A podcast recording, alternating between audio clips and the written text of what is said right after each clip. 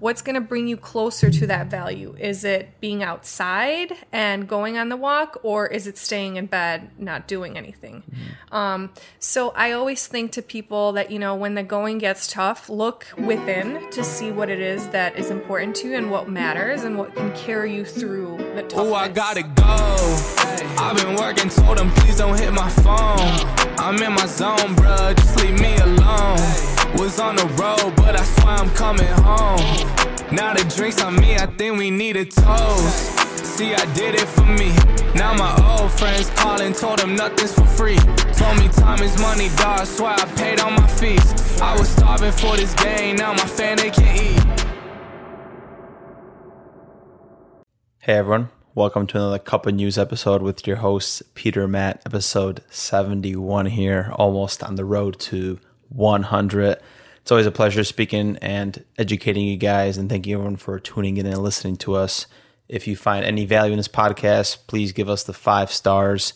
Share this with your loved ones. This is how we grow the podcast, and this is how we keep on continuing to get motivated to producing this high quality content. Some announcements cupofnurses.com and cupofnurses.shop. Check that out. Some hot merch there. We have all of our show notes. Anything about us will be there. And also frontlinewarriors.com and frontlinewarriors.shop for anything related to our conscious movement that we're starting. Tune in for that. Our vlogs, we're continuously growing on YouTube. So thank you all the subs there. We appreciate you guys. Check it out if you want to share beautiful faces. And also the Cup of Nurses group where we engage with our community, everyone that listens to on the podcast. that are there where we're sharing feedback and some some fun stuff there. Tune in. How you doing, Pete? I'm doing great. We have another amazing guest for you guys. It's our friend Alex Zubek. She has a master's in counseling psychology and is a licensed professional counselor. We dive into some interesting topics such as depression, health anxiety, anxiety, and just finding your inner self. So make sure you guys tune in and check it out. Hey, Alex, thank you for being here for the third time. And you've had some cool experience and cool news that you recently went through. You got your master's in counseling and psychology, and you recently became an LPC. Can you walk us through that process and why you went into that? Sure. So, in the current state that I am practicing in, which is the state of Illinois, um, in order to be a therapist, you can take multiple approaches and um, it varies state by state. So, like California, you know, Texas, Arizona, all these states have different letters, different forms of licensure that you can get in the state in order to practice. In the state of Illinois, with my degree in psychology, um, I have the ability to become a licensed professional counselor. And then, after two years of experience, um, you know, I can take another test and get a higher license. So currently in my role, I do have to practice under the supervision of somebody because I'm a three letter therapist versus a four letter therapist, which would be an LCPC versus an LPC. Um, and same thing with social workers. For example, social workers in the state of Illinois can also be therapists. So, like the traditional, like, you know, you sit on a couch and talk to them. Um, you can also have somebody who is a licensed marriage and family therapist. You can have somebody who studied school counseling also take on the role of like a therapist depending on, you know, level of licensure and things like that. The state of Illinois does give you several options. Um, and like I said, that varies state by state. So, because I had an interest in a lot of like mental functioning, um, neuro stuff, the psych degree kind of took me in that direction versus, um, for example, social workers, they take a look at um, things that happen within society that, you know, cause certain issues. Um, and I'm not saying that one or the other is better because my undergrad degree, I have two. One is in sociology, one's in psych, so I have that background from both. Um, but it's just like each each way that you approach this path, you kind of get a little bit more information and something more specific. So I could see why somebody would want a social work degree over a psych degree or vice versa. But my interest took me the psych route. Um, and, you know, the natural way that then I would become a therapist was getting that master's degree, getting that internship, and then getting that specific license. Um, and that, you know, I didn't necessarily have a say in the license. It's just, that's you know the natural way that you would do it in Illinois versus another state. Okay. What is your day to day as an LPC? So when I'm envisioning the process, I feel like it's less of a collaboration like in a hospital setting and it's more of like a coaching sense where you're one on one with this client, you see him once or twice a week, whatever the case might be, and you're helping him coach him or counsel him through the process that is ha- that the issue that he's having. Okay, well, that's a really good question. And personally, for myself, it is, you know, a lot of one on one, a lot of meeting with individuals, but that's not um, what I'm limited to. So, for example, because I am in private practice right now, um, the expectation is that I work, you know, with individuals on a more private, like one-on-one basis.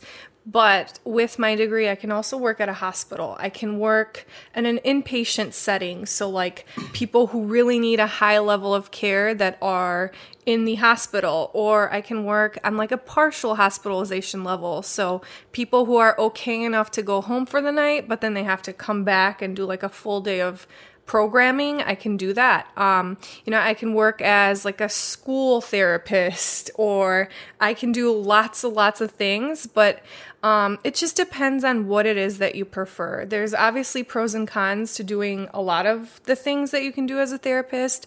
Some people thrive within that structure of being at a hospital. So, in the hospital, it's not just the therapist by themselves, they're interacting with the people who fight for insurance benefits, which unfortunately is a thing, um, the doctors, the nurse practitioners, um, you know, the behavioral therapists the uh, dietitians, whatever it is. So there's certain areas where you do work with a team, but in my private practice experience, yes, I have people that I reach out to. I have a supervisor. I have a group of colleagues that m- we meet with once a week, but it is more individualized. It is a lot more independent, and a lot of people do have that opinion that it's very um, lonely um, in private practice. I, I personally don't have that experience because I have a lot of friends, um, a lot of my colleagues, you know, we talk to each other on a daily basis, sometimes like hourly if we need the support, if we need to,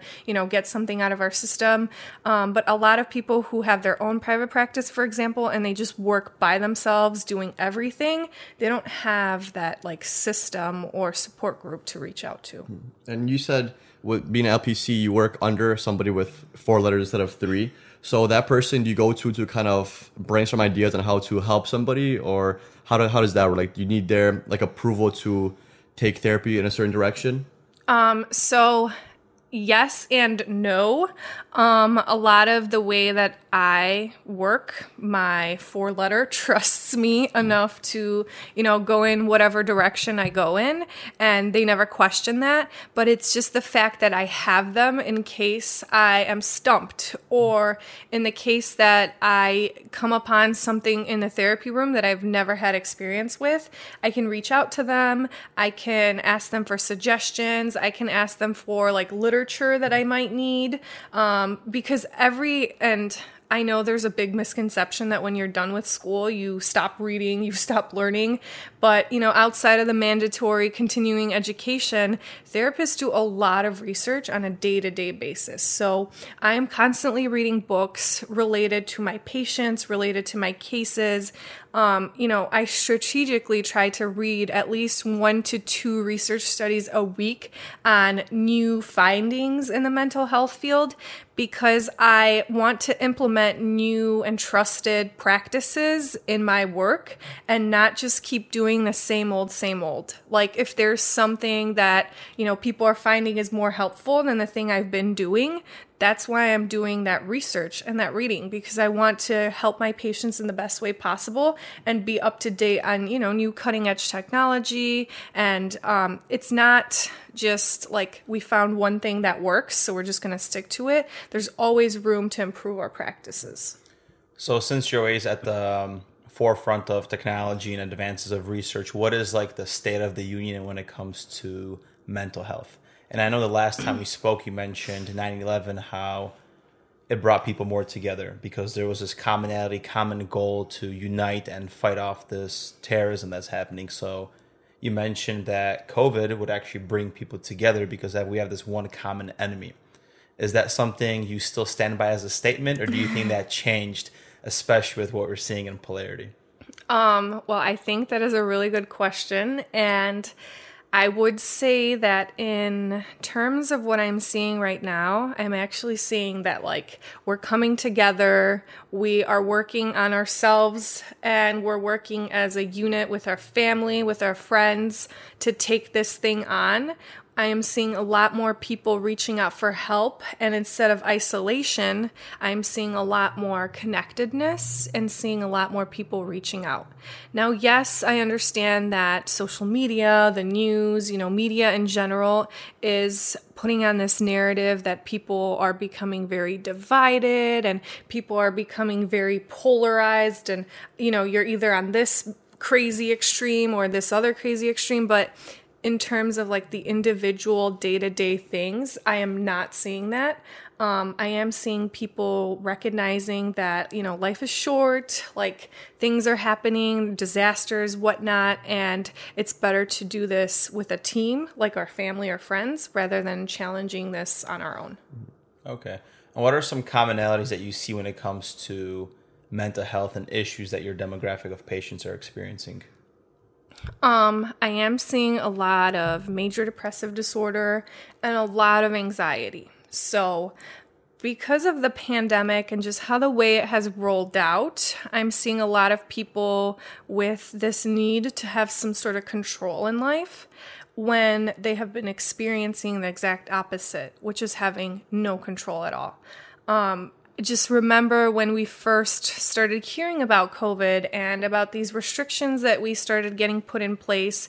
Um, it really shook people to the core who like to have things planned out. Like, you know, I'm going to take a vacation in July, or I'm going to be able to do this, this, and this. With the pandemic restrictions, with, you know, different mandates, different local, um, you know, governances, not laws, I would say that a lot of people lost that ability to plan into the future and this has kind of made those people who tend to run anxious in the first place even more anxious. And now you know they're not able to sleep they're constantly on the edge because they don't know what's coming next and they're not okay with that so then with, with anxiety, are you seeing an increase in like health anxiety in people? And if you could explain a little bit about health anxiety? Yeah. So health anxiety is an actual interesting topic that I'm sure you guys can resonate with um, because the healthcare system, you know, it, it is being kind of taxed right now.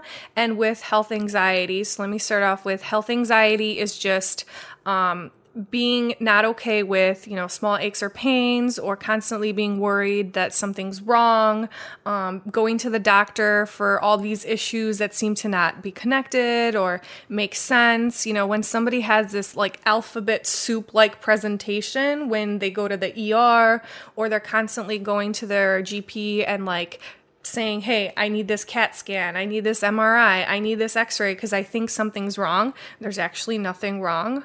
Um, you know, it's people like that that are overwhelming the healthcare system. Um, and unfortunately, what happens because there's not a lot of communication, like interdisciplinary communication, you'll have somebody who's being treated by like six or seven doctors because they're not getting this information that they want to receive and they're just looking from it from every other doctor they could find. Um, so not only is health anxiety thinking that like there's something wrong and being worried that you know you might have some horrible disease that just hasn't been discovered, but it's also kind of the way that you structure your life so that you're avoiding a possible disease as well. So certain people will not go to crowded public places, not because of just like COVID anxiety, but in general, they're worried about, you know, catching like strep throat or pink eye or whatever, even though the likelihood of that is so slim, they're changing their whole life around because they're so worried about this idea that they might get a disease or something like that. So health anxiety comes in many different forms and fashions, but um, it does become clinical when you're not able to do the things that make you happy or the things that you need to do because you're so worried about your health. Where is it? Is there like an explanation for this? Like where it stems from? Is there people that are more kind of predisposed to this? Like you mentioned, control. Are people that seek control or have a lack of control due to like COVID or whatever is going on in their life? Are they more prone to this because in like a in like a way it's them kind of controlling their their symptoms, right? So is this like is there an explanation for why this happens? So, you know, it could be multiple reasons. What I have found is that there's not one singular way that you develop health anxiety.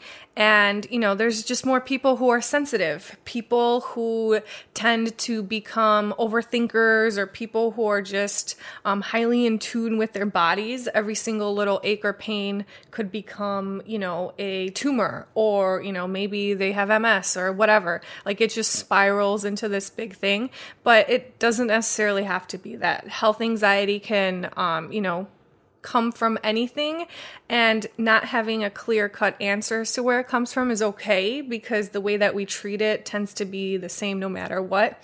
So, going off of that question, like where does it come from? A lot of the times when we see people, we don't know you know, we can't specifically say, hey, this one time that this happened is why you developed this disease, disorder, this, you know, condition. Um, we can't just pinpoint it, but that's okay because we don't need to. Because we know that there's a certain way that you would treat this. So as long as we know how we're going to approach it in terms of treatment, the why is not necessarily as important. Like, sure, it helps, but imagine, like, you know, you found out why something happened in your life. Does it really change? Everything else moving forward. Like if you overcame this big issue in your life, you overcame it. Who cares why it happened, right? That's a very good point. So, with somebody having this health anxiety, and anxiety is a huge pandemic in our country, how do you troubleshoot somebody, or how do you help them manage this anxiety that they're experiencing? What assessment tools are you using, or criteria to base to help the person figure out the how? Okay, so just like a nurse would um, kind of determine how somebody's doing their activities of daily life, right? Like, um, I start off with asking the questions of how is this impacting you on a daily basis? Um, you know, how often are you worried about this versus the average Joe? I like that question a lot because it kind of puts things into perspective, and not a lot of people are asked this question. Like, um, you know, you could be a worrier, but you could just be an average person who worries like you worry as much as your mom worries or as much as your sister worries. So it's about average. But if you ask somebody, are you worrying more often than the average person? And, you know, sometimes they say yes, that just opens up another box of questions that I ask. Like, how often would you say you're worrying? How many hours of the day would you say you spend worrying about this? How um, does this worry impact those activities that you're expected to perform? Do you find that you can't pay attention in school, attend to like your chores if you know you're talking to someone younger, or can you not hang out with friends? Can you not do some of the things that you like to do because you find yourself worrying? So those are the kind of feeler questions that I start off by asking, and then you know I go on to more um, as soon as we start developing a little bit of an understanding, a little bit of a relationship. I kind of start to ask like, what would happen if you weren't worrying? You know, like how how different would your life look like if you had this time back or if you had this under control? Um, so that helps us create like a treatment plan and what we're striving for. So it's important to know like yes, this is this is bad, but how do we know what good looks like as well? So it seems like and I'm kind of trying to put a perspective of a nurse. It's you have this disease that's causing problems in the person's life, and then he tells you all these symptoms that this disease is causing. So, Mm-hmm. what we don't, what we want, we don't want to put band-aids on these symptoms, and Right. we can. We could start that way. You can start, you know, taking away the symptoms so he feels better. But how do you get to the core of that individual's problem? How do you stop the disease from causing the symptoms that are affecting his daily life?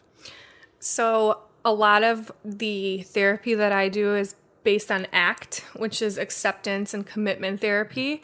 And a lot of people come into therapy because they're kind of at their, you know, end of the rope and they seem to be able to like not come up with any more ideas. Like there is no other thing that they can do to help themselves to do the things that they want to do. So I begin by asking them, what is it that you want to do? What is it that, you know, therapy will help you achieve? What's important for you to do?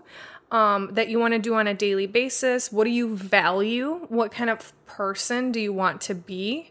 And then those values and those things that are important to the person, um, we work on sitting with some of this pain, sitting with some of the anxiety, um, dealing with the uncomfortableness, because in order to do what it is that's important to them, they have to put up with a little bit of this discomfort because you know we like to think that if we push all the negativity and if we push all the discomfort out of our lives life will be easy and great. But growth and a lot of you know doing what's important to us that uncomfortability comes in between where we are now and where we want to be you know in the future or it comes between what we're doing now and what it is that we value doing mm-hmm. Yeah, I, I think pain is a very good indicator because even if you have like a broken body feature, like in leg, Yeah. you can keep taking these narcotics that are going to take the pain away. And we have such a negative stigma with pain. It's like that uh, false positivity that we kind of say, well, life Yeah. always has to be positive. Well, this pain is giving you an indicator of how much you can push your body. So this week, you know, you could push yourself, let's just say, 25% non-weight bearing and next week if you still keep taking Urkels you don't know that now your body's ready to take on 50% Right. 75% now you could be 100% without non-weight bearing you know? Yeah. So how does depression play into this?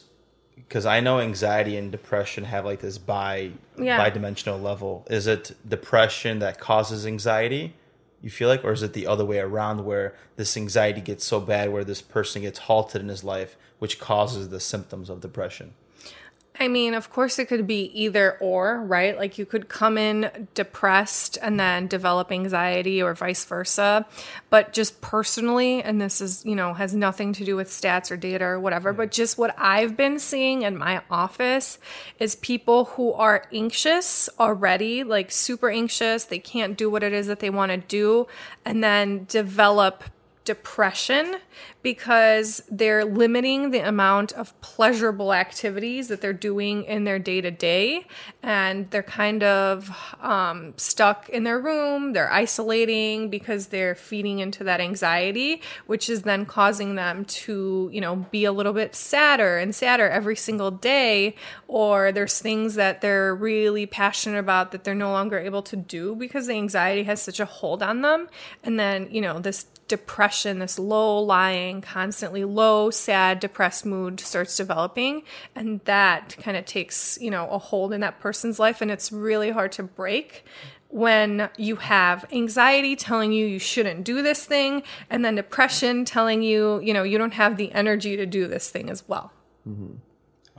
Because like an average person, they go through periods and cycles of anxiety and depression before like entering like a you could say like the, the deep hole of it. What are some like tips or advice you give somebody that's just suffering through like the seasonal depression or just like anxiety in certain situations, so it doesn't turn into that that ginormous hole? Yeah. So I think that's a really good question. And I think that a lot of the times when you see somebody that was always active and outgoing and, you know, pursuing things that they're passionate about, when they are no longer doing those things because they're letting the depression kind of creep in and uh, cover more and more of their life, um, it's really important to keep doing those things, no matter how hard it is and no matter how painful, right? We just talked about that pain and that discomfort. So, no matter how uncomfortable it is to do, you know, your morning walk, um, because you'd rather stay in bed and leaving bed would cause discomfort and you know maybe some pain or whatever it is some anguish just go on that walk anyway because the walk in the end will make you happy or happier than you were, you know, in bed. And also, you're going on that walk because it's bringing you closer to, you know, whatever it is that you value. So maybe you value being outside,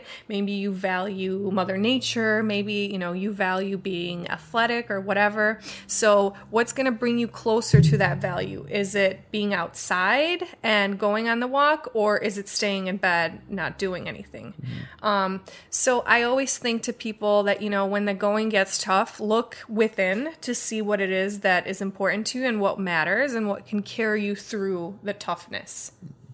So, like doing exercise and doing things you like, it releases endorphins, you know, boost dopamine, and all that stuff.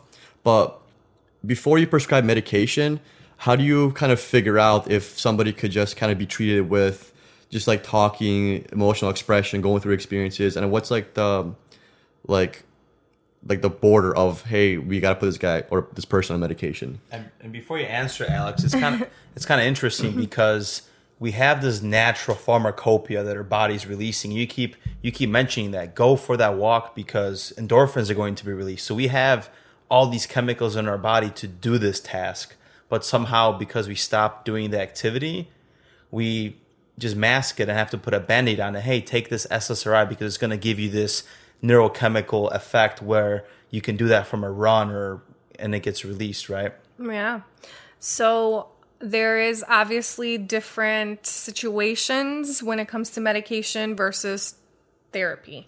And, you know, it's never the same and it's never like a 100% certain that, like, if this happens, we're doing meds, or if this happens, we're doing therapy. A lot of the times, what ends up happening is somebody is seeking help, so they get medicated, and the medication gets their functioning up to a certain level. But when they're at this level of functioning, they're like, I want to do more. I know I can do more. So then they seek, you know, the talk therapy or whatever it is.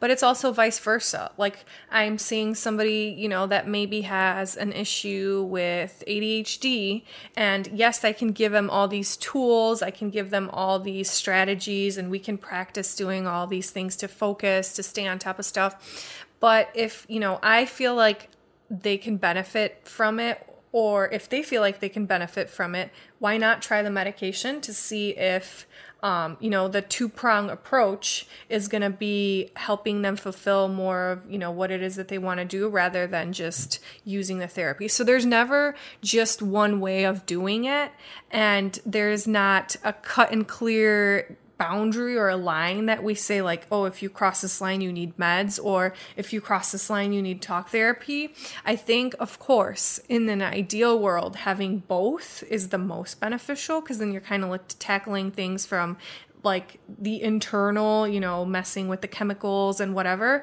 but you know, also the emotional, the cognitive stuff as well. So yes, I, I always, always, always, even if a patient tells me that they're anti-medication or, you know, they don't want to try medication, I do have them at least try to have them meet with a psychiatrist just to get evaluated, see what the psychiatrist thinks because psychiatrists are taught, you know, things differently than I am. So maybe they can pick up on something something and having a treatment team rather than just one individual treating you that also gives you you know more benefits because there's two different heads two different set of eyes two different people that see you in two different settings that can pick up on some of the things that are happening.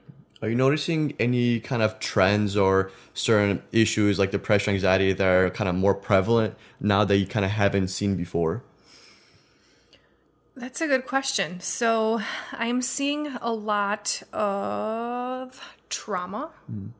trauma responses to certain things that have been happening. For example, um, nurses or people in the field experiencing trauma from seeing, you know, people dying on a daily basis, an hourly basis, people who have been intubated, right? People who came in to the hospital fully okay, functioning, and, you know, COVID just, they deteriorated so quickly, they thought the person was going to make it and then they haven't. Like that is a pretty traumatic event.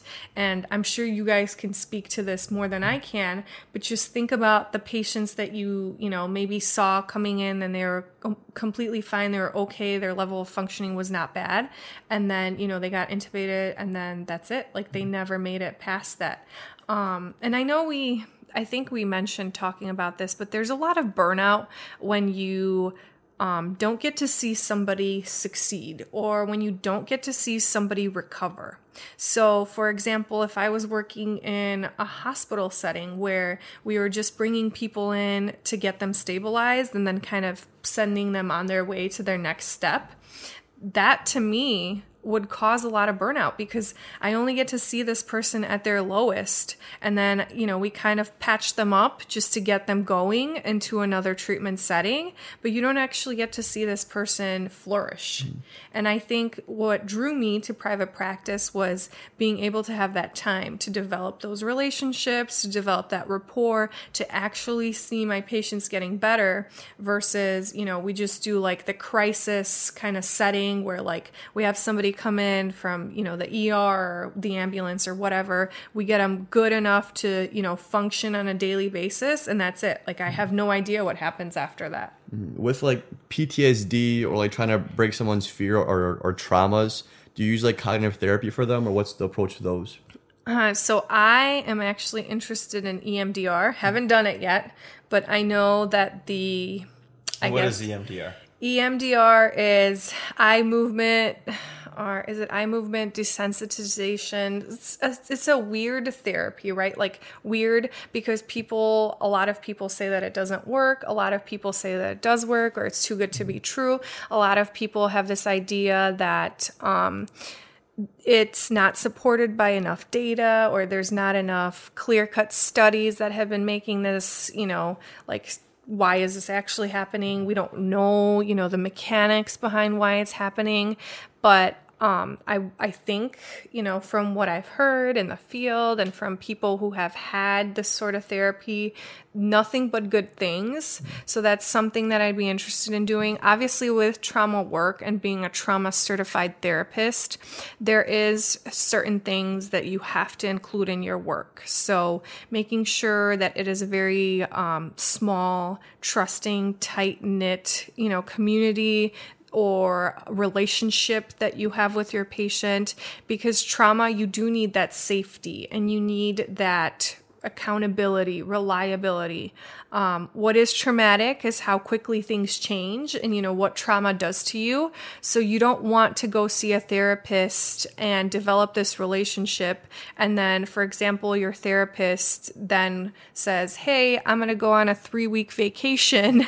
Um, that's not going to be beneficial to the person who has suffered a traumatic event because then sort of severance in that relationship and not having that accountability, reliability doesn't feel good of course, understandable. So, um, you know, just making sure in my work with people who are impacted by trauma. I'm not 100% trauma certified, working on it, but you know, just doing trauma informed care, making sure that it, we provide the safest, most comfortable environment and we do have that accountability and reliability. That's the backbone.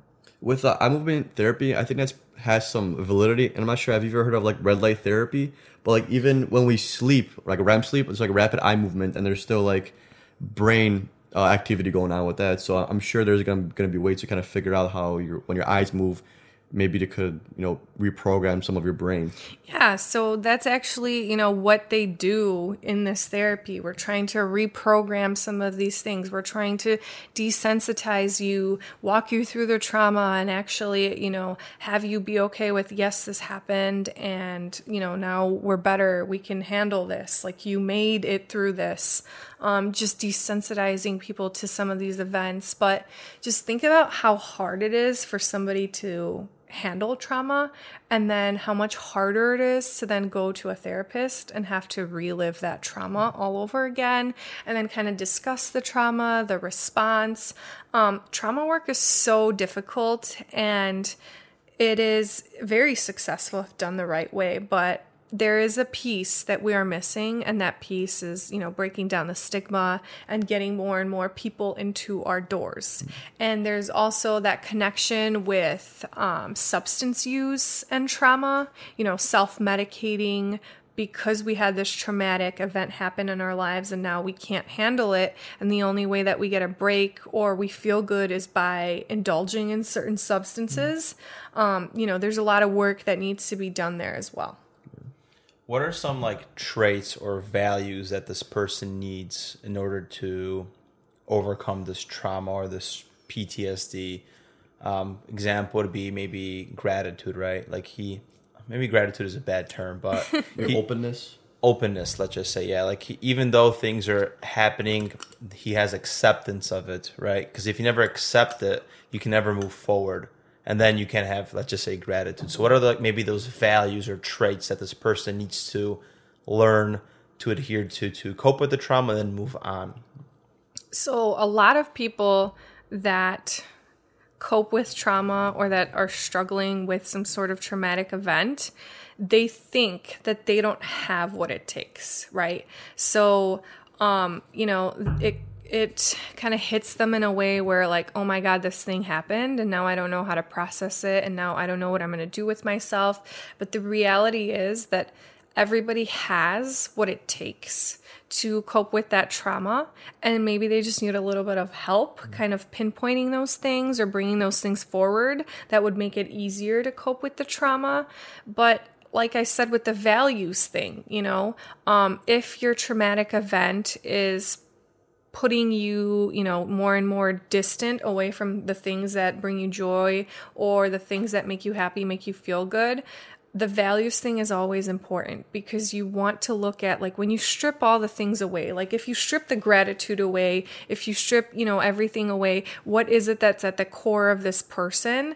Um, you know, what is it that this person wants to be known for? Or, you know, if you were to write like a speech if you're giving someone an award and let's say you know matt or peter are getting an award for something and the way that i would describe matt and peter is you know they're they're healthcare workers so they're very helpful and they're nurturing right? So maybe your trauma gets in the way of being that nurturing person but it's something that you value to the core and it is so you know deeply resonating with you that you want to be known as that person what are we going to do to bring you back to being that nurturing person Okay. So, what are some practical advice for people that are listening on the show? Maybe three or five questions you can ask yourself, maybe on a daily basis or weekly basis, to assess your own mental health and to know where you are, or maybe your imbalance and how to get there. Also, a good question. So, um, a lot of the times, I don't even know if we can start with those questions because just think about how many people are straight grinding, you know, every single day, every hour of the day, right? Like the nurses or, you know, the people in the healthcare field or the people who are doing all these things to make it in life. How many of these people are so overscheduled and so occupied, they don't even have a chance to check in with themselves, right? So, my first question would probably be to ask, you know, to have somebody ask themselves, like, how much time am I dedicating for myself?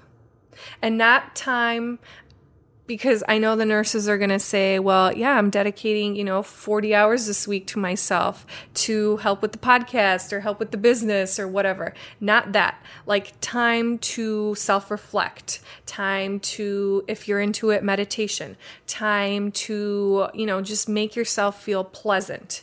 Um, and I get it. You have a sense of satisfaction and happiness that you get from your work. But this, you know, outside of your work, this is just pure time for yourself. How much time are you dedicating for yourself to check in with your feelings, you know, with your functioning on a weekly basis or a daily basis?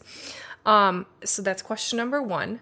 And then we can kind of move on from there because let's say your answer is like zero. I don't check in with myself. I don't even know what that means. Well, then we have a problem because a lot of people don't have the education. Like, yes, in schools right now, we get that social, emotional functioning, that education on like feelings and stuff like that, that the good, you know, schools have incorporated into their curriculum. But let's say that you don't have enough psychoeducation to know how you're really feeling, you know? So that is just a follow-up question like what you know what am i doing? How am i feeling? All those questions if you don't have the vocabulary the knowledge to answer those that would be something that would you know be important to work on. Let's say you need a class or you need some education on finding out how it is that you're feeling or how you're doing because you know you don't know that. You don't have that background. You've never been taught to actually tune in with your feelings or put a word or a number or descriptor on how you're doing um, so that would be kind of the second question. Do I even have the emotional vocabulary to answer, you know, to myself how it is that I'm doing to gauge how I'm doing? And then question three would obviously be the thing that I kind of repeated in every single episode that I've been on is am I getting adequate sleep? Am I getting adequate nutrition and movement in my life? And I know that there's a lot of holistic life coaches out there who nothing wrong with those people, but a lot of people who just preach movement, nutrition, sleep.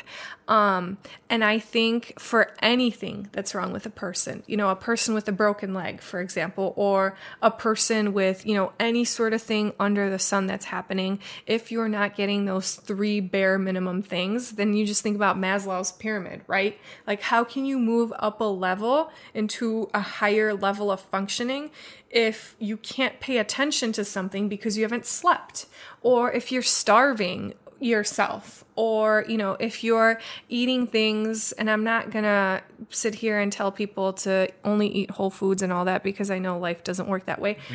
Right right. Um, but you know no judgment for that. But you know let's say that you're consistently eating things that don't make you feel good right? Um, and it's bringing you some sort of anguish or turmoil and you're not doing anything about it. So you're constantly eating this bad food. You feel bad about it, you think about it, then it makes you feel even worse, right? So just think about those. And then um, the movement piece, which is, you know, one of the most important pieces.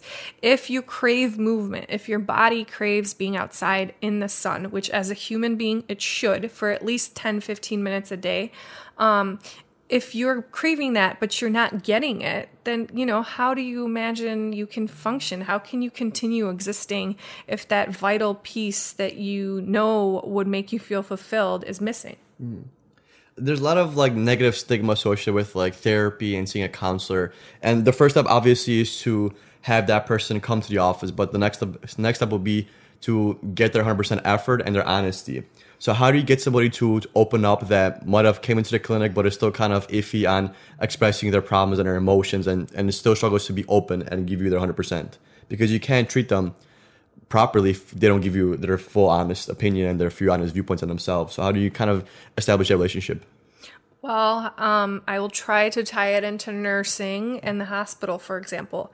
Um, when you are seeing a patient, uh, they have their privacy, for example. So, like, maybe minus the ER, which even in the ER you have a little curtain or whatever next to their bed. But if they know that they're in a private environment where whatever they share is not going to be told to anybody else, right? That's helpful.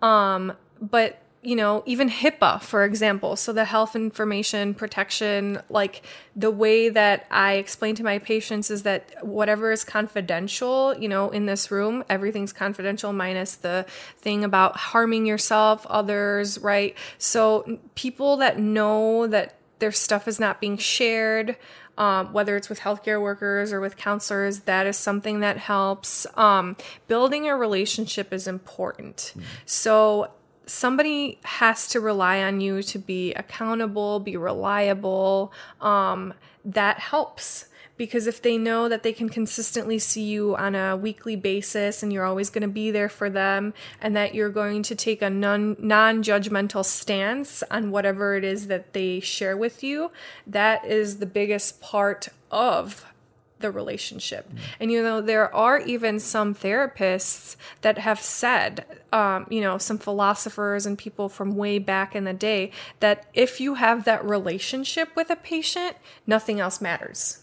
Now, you know, maybe that's not the case right now, and you know, we know more. Whatever insurance companies aren't just going to fall for that one. Um, but there are a lot of people who believe that if you have this trusting working relationship with somebody, you don't need to do anything else because everything in your team effort thing will fall into place. So you'll end up covering those challenging things.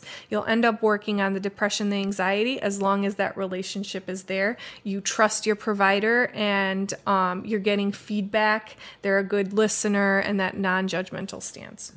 I'm always curious about like your clients and your, and your patients. Is there anybody that like sticks out to you in your past like, that you've kind of helped with or are currently working with? Um, so obviously, due to confidentiality, um, I can't give the you know the most details but there are definitely patients who i work with that have overcome a lot right? And my biggest thing is right now that i see a lot of people who i tell them that they have lived a very big life in a short span of time. So what i mean by that is let's say that you know you have this 12 year old, for example, and this 12 year old has dealt with the pandemic, dealt with moving, dealt with a new like mental health diagnosis, dealt with their parents' divorce, dealt with like their best friend dying or something like that. Imagine all those compacted events into a very short period of time. And then imagine this 12 year old trying to work through all those things. It's like all these things are happening all at once. Their head spinning, everything's happening. They cannot make it stop.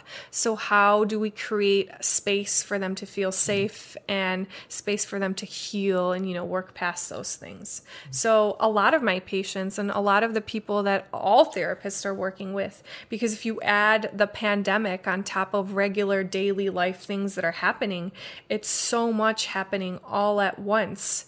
And, you know, there doesn't seem to be a place where children or adults or anyone suffering from all these things, they can find that safe space to kind of talk about it because it's like, well, if everybody else is dealing with the pandemic, or if all my aunts and uncles or if all my cousins are dealing with divorce, then why do I need this safe place, right? Mm-hmm. Well, you know, that train of thought just leads me to say, like, hey, maybe those other people are dealing with it in a different way, but maybe you need more help or more structured time to deal with it. So it's okay to need that space. Mm-hmm. Going back to question number two, how do you develop that emotional literacy so you can put your feelings into words and you can learn how to express yourself? So, a lot of that, you know, of course, there are books that you can read, plenty of books on the internet, plenty of YouTube videos that you can watch about um, emotional literacy and um, expressing and feeling and stuff like that. But a lot of it is checking in with yourself, maybe even writing stuff down. So, let's say you have a very big, powerful feeling and uh, you know you feel it in your chest you feel it in your gut you feel it like in your fingertips for example your heart is pounding. Um, a lot of things like that help you be in tune with yourself and with your feelings because we you know we can get a better understanding of the feelings that we have by checking in with not only our our head right like our brain but also with our body. Um, just seeing how it is that we respond to these feelings how these feelings present to ourselves. And yes you do have to you know know the words for explaining the feelings because um, there's something that i use in my practice called the feel wheel. And i like to put a few words in the uh, in the word prison, as I like to call it. So when you're sitting in the room with me, there is no I feel good or I feel bad or I feel annoyed because what what does good feel like? Good isn't a feeling, you know, it's just a descriptor word for like a quality somebody has. Like oh this is such a good dog right? Like what does good mean in terms of feelings? What does annoyed mean? What does bad mean? We need to take it a step further. And a lot of people don't have that emotional literacy and that emotional intelligence and that that capacity to explain to me that they're feeling frustrated or they're feeling betrayed, right? Like those feelings that we can work with because, you know, now we can kind of challenge, like, hey, what is it that's making you feel frustrated or betrayed or lonely? But when you say that you're feeling sad or upset or like those words don't give me much mm-hmm. and they're just the bare minimum. And unfortunately, a lot of people that we see you know, in their early 20s or whatever, they don't have anything past that because not only in school was it not really taught, but then in the home, it wasn't really taught to ever say, you know, the exact thing you're feeling because nobody would deal with it, right? Mm-hmm. Like you wouldn't tell your mom, "Hey mom," as a 5-year-old, you wouldn't say, "Hey mom, I'm frustrated because I couldn't get, you know, this ice cream even you told me that I could get ice cream after I finished my homework," right? Like nobody ever says that. Mm-hmm. They just say, you know, I'm angry and then storm off into their room and like what does angry mean? Anything could mean anything. Yeah, it's almost it's literally like you're peeling off layers of, of the onion. Like for for nursing, for example, when someone says, "Hey, I'm in pain," like, okay, I know you're in pain. It's very broad, but is it a sharp pain? Where is located? Because it it's like mental pain when they when they go through depression or, or, or those anxieties. So it's crazy concepts to, to think about. How long do you usually how long does usually kind of take uh, for somebody to kind of start seeing improvements? Is it does it take a few months, a few weeks? Do they come see you every day? Like, what's the process? So the process varies on the severity, right? And the sort of level of care that they're in.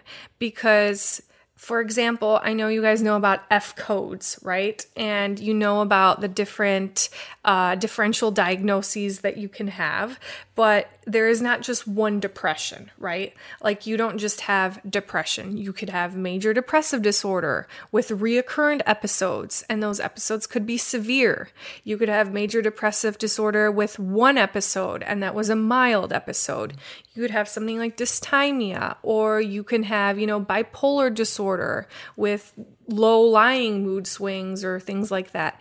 Um, so it just depends on how severe it is to begin with where you're being seen, for example, because if you go to the hospital, you know, you're taken by the ambulance because you're feeling suicidal, it might be a very short period of time that it, it, you know, that you're given to be stabilized and be okay enough not to be suicidal and, you know, go on to the next step.